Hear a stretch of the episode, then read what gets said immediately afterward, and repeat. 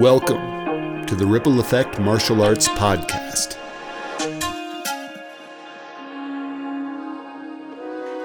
Hi, everybody. We're super excited to have with us today Mr. Zach Chase. He lives in Loveland, Colorado. He works for the St. Vrain School District, super into books. And so I'm really happy about that because we're going to have a lot to talk about. But he also has two kids in the Johnstown Ripple Effect Martial Arts School, and they are green belts currently. And we're going to get talking about karate and life and literature. Uh, hey, Zach, thanks so much for being here. Oh, thanks for having me. I'm pretty excited. So, first off, how did you find out about martial arts or why were you interested in that for your kids? I, I took jujitsu for a while when I was a kid in Illinois. And so knew about that. And then my son said, I want to take karate class. And I think he heard about a kid in his class who took karate classes. And so I said, okay, that's great. Um, and had been thinking about that for a while. He's 10 and, you know, full of all the energy of a 10 year old. And so I knew that the structure and the routine and the ritual and the tradition and all of those kinds of pieces could be really helpful. Not to mention kind of all the cross planar movement. So from an occupational therapy side, it's a great idea. So all those kinds of things. And so we did that. And then uh, my daughter's 12 and can sometimes be a bit more reserved and so was asked at the beginning after the first lesson you know do you want to join join in too do you want to do you want to try a class and she was like nope um, and then i think probably a month maybe a little bit less than a month of watching classes with me turned to me kind of shyly and said i want to i want to do karate too uh, and i said great let's do it the nice thing is that she made that decision before his first belt test because I think if I had two different ranks going on at the same time, the the sibling rivalry would be unbearable. So I'm I'm glad that that she made that request while we were, while he was still a white belt. Wow! So before he even earned a gold, his sister was like, "Maybe I'll get in on this." Yeah. what do you think excited your daughter about it?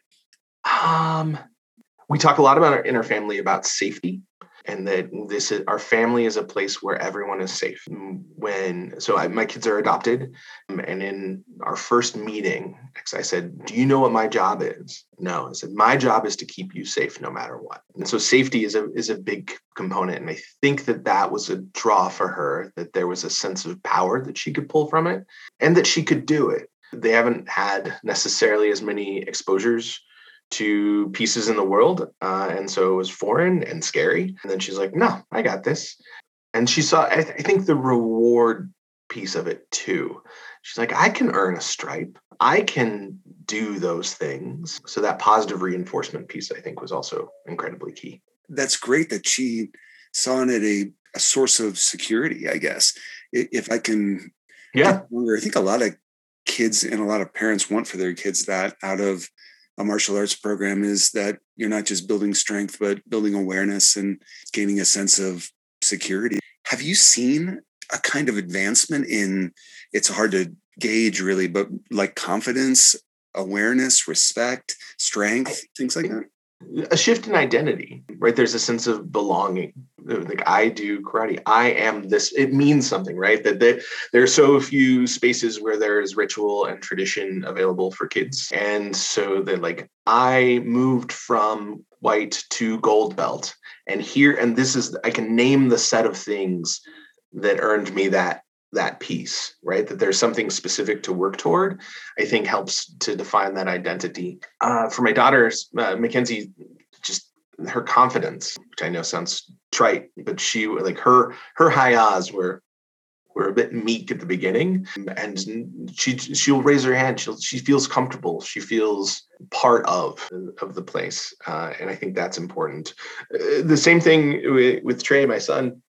But I would think it's also the other way is it's given us some language. We also talk a lot in our family about big feelings and what do you do with big feelings and where do those big feelings go? And so I think it's given us some shared language around big feelings and expectations and norms. When those conversations happen only in our household, I think it can feel like, oh, we're strange and we're the only people having these conversations. Right. But when I can talk about I think just the other day I talked about integrity. One of them did something that was that showed integrity, and I said, "Oh, that was a really good sign." Like when they know that it's not just my weird set of words to talk about big feelings and actions, but that like there's a whole community, a whole world of people who think about these things, then it normalizes those conversations about how we manage and regulate. And I think that has been a big piece for him. Like, oh, okay, people talk about how they think and do and feel and and all those kinds of things. That's awesome. I, you mentioned occupational therapy just a few minutes ago. What is that and how does karate relate to it?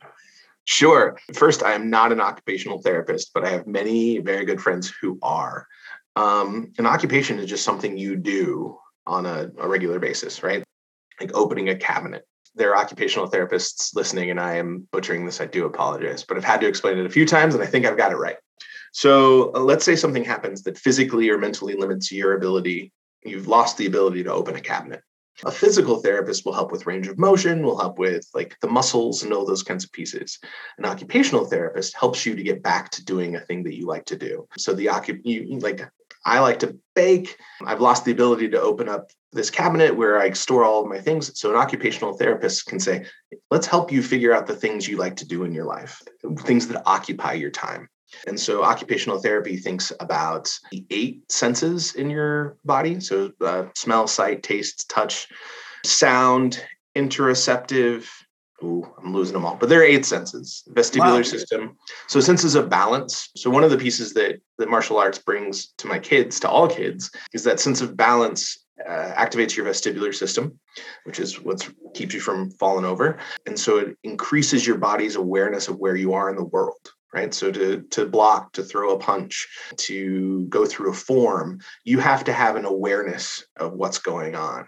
And so if you think about like a sudo block which is the thing we're learning in in our current form you think about your arm has to cross the midline of your body and that activates your brain in a different way than if your left and right hand were always doing things on the left and right side so just that physicality and the and the regular request of your brain to know where you are and how you're moving through space improves how you're aware of what's going on. So that's great for kids who have a history of complex developmental trauma, but it's also great for uh, uh, kids who are adol- in adolescence, right? And your prefrontal cortex is just like, nah, I'm gone, uh, right? Just goo. Uh, it's reforming. And so eh, all of those things that are asking kids to have an awareness of their body without being hyper aware of their bodies are helpful in, in growing. So for anybody listening who doesn't know yet, uh, the I made this mistake. A pseudo block is not a false block like a pseudopod, but an SUDO block, and it's a block that is also really functions as a strike and as a setup for a throw. And all of those, that kind of multi level stuff, when you see kids start to absorb it, and it really only happens toward the uh, accomplishment of black belt where you start to go oh yeah now i'm understanding how this works. But that was a great explanation for bodily awareness. I think have your kids participated in sparring very much yet we just i mean we just uh, in the last testing cycle got to green belt so uh-huh. we are just maybe three classes in into sparring um, and it is interesting to watch trey specifically is his sparring is just like kind of Tasmanian devil at this point, which is not unexpected, right? Like there's a difference between learning all of these things kind of on your own moving in the world and then there's another person who you're actually actually practicing on. So i know that's going to come online as it as it moves through but no we're pretty pretty new to the sparring at this point. Well what you said about bodily awareness and control punching in an environment not falling over moving in ways that set you up to land strikes but a big emphasis hugely on everyone, adults and kids, is control, mm-hmm. and that's something that can be difficult. What's the what's my range, and then what's how much power and speed am I putting on this punch or this kick, and how is that going to impact the next person? Because sparring is very light. Uh, the, right. very light. You hit a point. Yeah, I think uh, the piece that to me is most important as I watch this, and well, any of the pieces, is the lesson is knowing when to stop right? How far is enough? And that for all kids, all grown-ups is huge. And so being able to have that conversation of when is this productive and when is it not? And I think that anybody who's a parent, the the why, the constant why, like why, why, why, why, like when is this productive and when is this not, is is a thing that kids have to learn developmentally. And so to be able to take the physicality of martial arts and sparring and then use that as the metaphor that says, hey, you know when you were sparring with so and so in class and you knew how far you could go without hurting them. That's kind of similar to what you're doing now and when you're asking all of these questions or when you're you're arguing with me about such and such because you don't think it's fair. Like at some point you've gone to, and so knowing when to stop isn't like positive self-control, right? It's all built into there. So I, I that's the kind of metaphoric use of, of where I think sparring is going to be most helpful for us as we're thinking these things through. Can you explain something just about your educational background or your literary background? You're talking about metaphors and everything. Um, sure. Where'd you come from? Uh, I, I, my undergrad was a uh, degree in in English and English education. So I was an English teacher for a good long time. Then earned a master's in educational leadership at um, the Harvard Ed School, and then master's from Nova Southeastern in curriculum and instruction, and then a, a principal's license at uh, CU Denver. And those are all formal pieces. But I think the piece that probably informs it all much more or is more foundational is that my mother has always worked in and around the realm of human resources and human development uh, we were we were a seven habits of highly effective people household which i didn't realize as a kid wasn't everybody's like that not every house was also talking about being proactive and all these kinds of things. So i was 12 and my mom said i want you to sit down at the kitchen table. And like what's your mission statement? And so i would to school the next day and i was like hey what's your mission statement? And my friends were like what what are you talking about? Because I didn't, re- I mean, you don't know you're weird, but just that's the, that was just the language we had growing up, right? As we, we talked about those things. That was the worst. Like I wished, I wished I got grounded more, but no, we had to have a conversation where I had to process and speak aloud the things that had led to the thing that I did that got me in trouble. And I was like, can't you just, can't you just yell at me like normal parents and send me to my room? And so yeah but I, but then also as a as a teacher right occupational therapy was a piece that i learned about very early on in my career that hadn't been a part of my formal education but i was like wait this makes sense. The effect of music on the brain the effect of all of these kinds of things and what we can do to help our bodies self-regulate. Um, i don't think you can talk about learning and teaching without understanding how the body and the brain work. And then more recently developmental and complex trauma so my kids were adopted. They were in the foster system.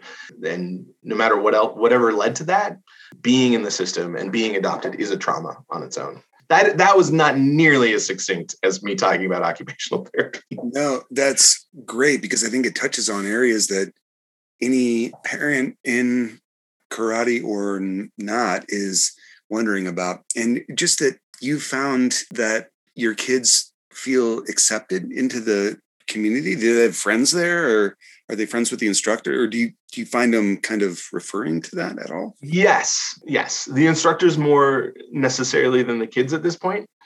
We now that we're at green belt, they're staying after and helping with white belt classes, and so they're they're better. They're more permanent there, right? So it's not just the 45 minutes and then we leave. I, I want to stop and if it's okay, one of the pieces that I think is one of the reasons we stayed is the quality of the conversations that I saw Mr. Varant having with the kids.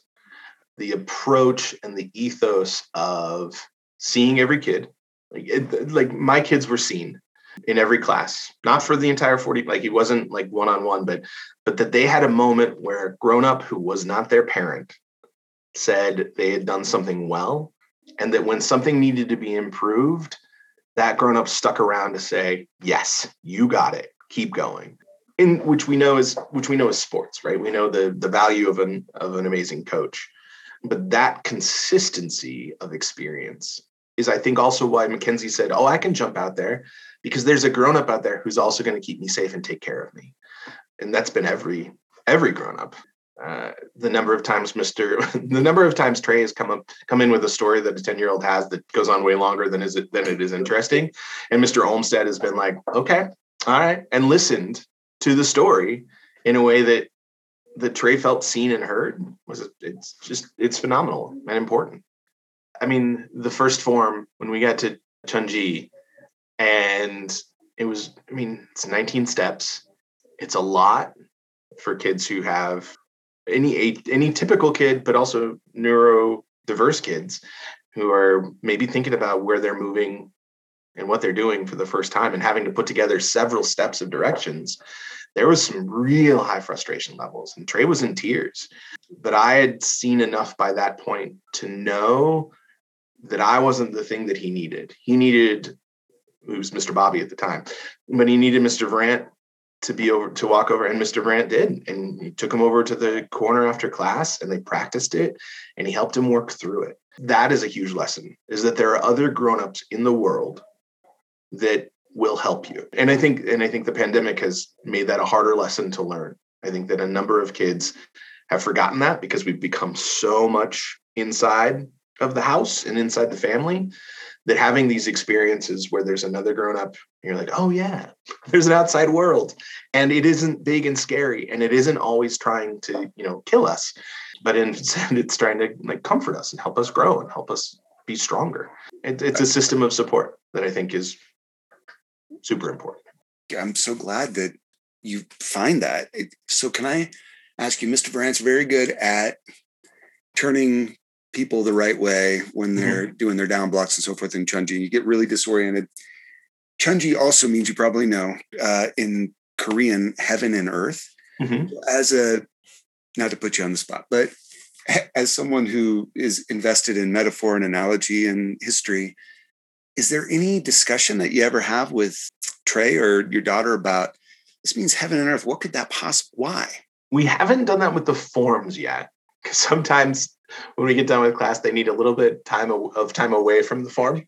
Um, so like, hey, that thing that was really frustrating. Do you want to think deeply about what it means? We don't tend to do that, but we do the the pieces of the black belt creed are that one we talk about, right? Like um, what does it mean to be courteous, right? The easy language for a kid is nice. And we nice is nice is oftentimes false, right? It's performative. But courtesy, we talk about how that is about the other and we you know that they, it's a consideration that empathy is is wrapped up into courtesy so nice is nice is fine that's a good start courtesy means thinking about the other and thinking through those pieces. We haven't gotten to the like the shorthand of integrity means you know you would do it even if no one was watching. But those are the pieces that we walk through. So with courtesy, for example, in sort of in in today's world kind of thing, it's really tough, right? Because it's not doesn't just mean opening a door for an old lady or something. It's right. if someone's yelling at you and saying that you're, you know, insulting you, full of invective, how do you react and and right. what is a courteous reaction and when you mention empathy that's really interesting do you do you do they respond to that or what, what how do they think about that um yes because then we move it into four instances of like do you remember when this happened and this and then you did this and then you did examples and non-examples and okay i get that and it, it's big though i mean it's a big these are all huge concepts but yes yes, the response is there. And then I know that they're starting to think about it when they use it on each other when they're angry. Um, you are not being, you are not showing courtesy.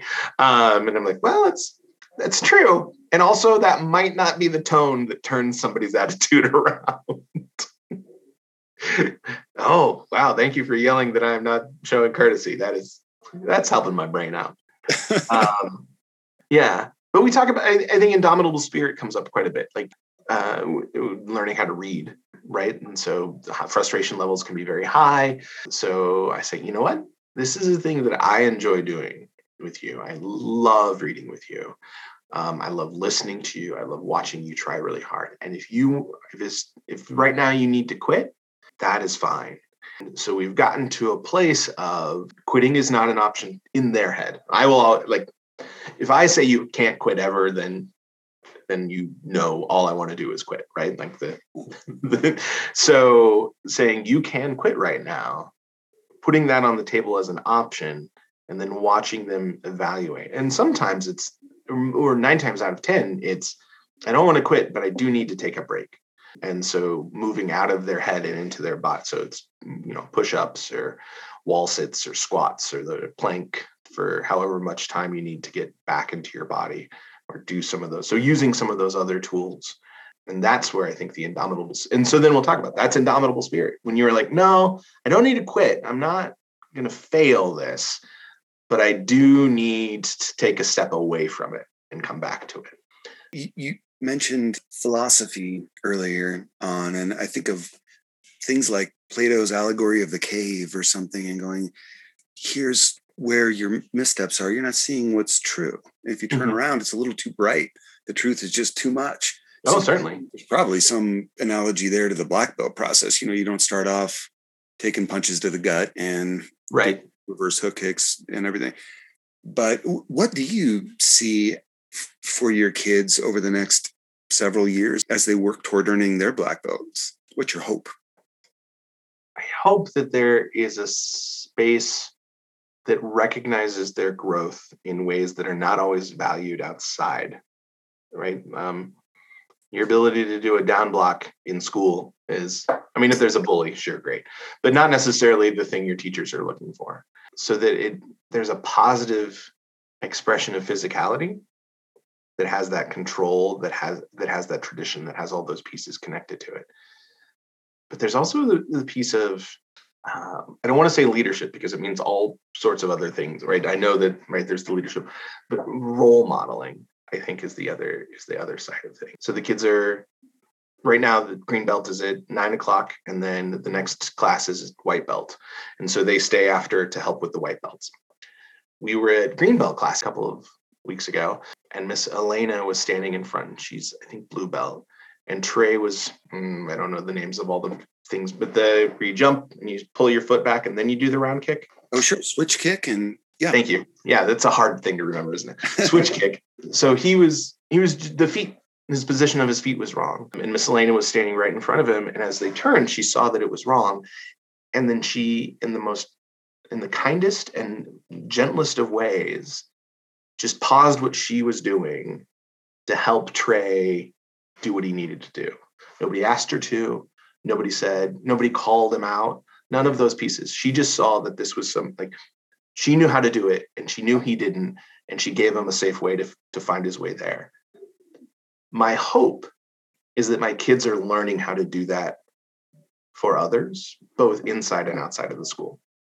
Um, my hope is that when they are helping with those white belts, that the gentleness of spirit was there and that it's also real and true right like that's what the, the instructors if something is wrong we don't there's not a sugar coating but it's not mean right? We're not trying to scare anybody. We're not trying to prove that we're in charge. The belts help us understand that rank. So they know what they know and it's not about proving it. It's about helping the other person get there too. Thank you for listening to the ripple effect martial arts podcast. Find episodes and more at rippleeffectmartialarts.com